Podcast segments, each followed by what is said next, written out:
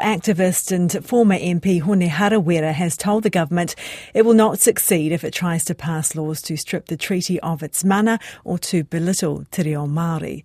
Mr Harawira, who spoke at Waitangi on Monday, says there are more important things to be doing as a nation than messing with the treaty. He said the Act Party's Treaty Principles Bill is, quote, going down the toilet. Mr Harawira joins us now. Kia ora, good morning. Good morning. Well, the bill is going down the toilet, isn't it, to use your language, and that the Prime Minister has said it won't be supported into law. So is that the end of it? Well, that's the end of that piece of legislation, hopefully, but we will never know until it actually goes into the House. But do you trust the Prime Minister in that assurance? No, well, that's what I say. We won't know until the it all gets into the House for select committee readings, and we hear what votes are taken. So I don't trust politicians at this stage in respect of the treaty, and I'll wait and see. Okay, as a former politician yourself, using some fairly colourful language at Waitangi, what did you make of the Prime Minister's speech, of the other government members' speeches? I thought, first of all, Winston started off very arrogantly by saying, look, I haven't got much time, I've got something better to be. And then he got really, really angry, and he got shut down by all of the young people there for being so arrogant. And he ended up, letting his anger get away with him, and he wasn't able to get through any of the points that he was trying to make. I thought, we are spoken English.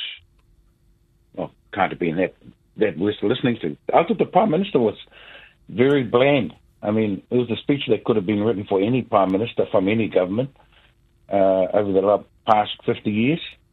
Mm. So what would you have liked to hear from? What would you have liked to hear from him to allay the concerns of, the thousands that had gathered there? I don't know that there was much that the Prime Minister could have said that they would have changed the feeling from the Māori who turned up. I mean, by openly allowing into his caucus the kinds of people, into his government, the kinds of people who want to threaten the status of the treaty and want to threaten the status of the deal. I think he is responsible for carrying the response from Māoridom. And there's nothing that he could have said on the day that could have changed it. And the only way we will see is decided action about what can be done moving forward from here. Well, do you have a degree of sympathy for him then, in terms of fronting up and what you're saying is a pretty difficult situation? Yeah, I'm glad he fronted. I'm glad he was there. I'm glad all of them were there. I think they needed to hear that voice. And although some of them were at Rātana, that was very much more mild.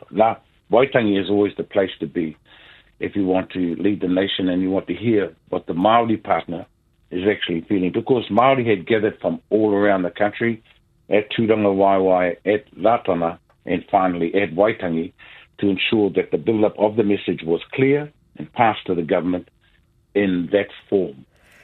Do you think Māori are going to participate in the Select Committee process? We've heard from a few speakers this morning who've said no, it's a waste of time.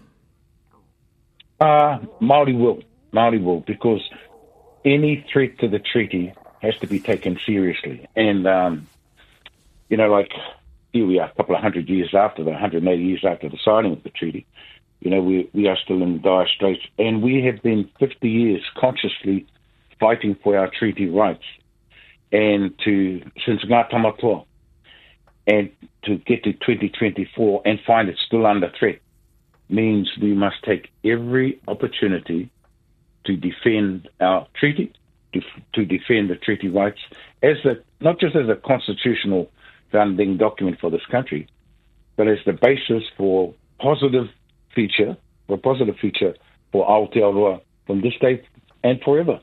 Are you among those calling for, a wider constitutional reform? The Waitangi Tribunal is looking at that. Other speakers have told us they would, if we're going to talk about the Constitution, we'll bring it on. Let's have a full look at it. I am, and I'm very supportive of seeing te tiriti o Waitangi e te whakaputanga, ngā rangatira tanga o Aotearoa. I want to see those firmly embedded in any new constitutional documents going forward, because, again, if they are the documents which gave foundation to this nation, then they must be included in any constitutional basis for our nation going forward. Kia ora, thank you for your time this morning. That was Hone Harawira, activist and former MP who was spoke on behalf of Ngāpuhi at Waitangi over the weekend.